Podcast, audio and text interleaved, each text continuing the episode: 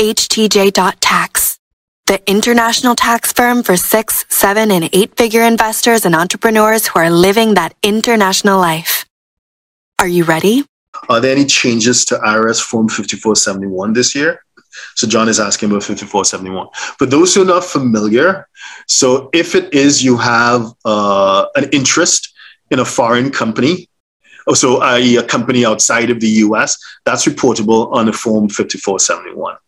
And if it's a foreign partnership, it'll be 865. If it's a foreign trust, that's another one that's a 3520. But the 5471 would be for foreign companies.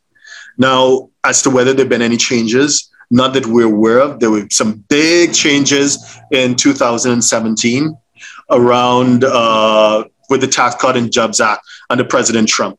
So there's some huge changes under that, which I guess if you've been filing this for a while, you should be aware of.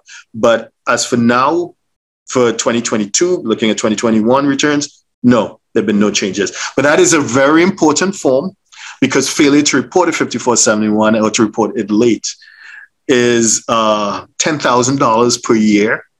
And, we, and don't think the IRS is afraid to, to levy that, that, that penalty. We've seen it. We've seen clients for submitting it late or for forgetting, in addition to which it may extend the statute of limitations on your return. So those informational uh, forms are super important and they're a, a, bit complex depending on which jurisdiction you're in. So you'd want to pay particular attention in putting it together, or you may want to seek advice. So, yeah.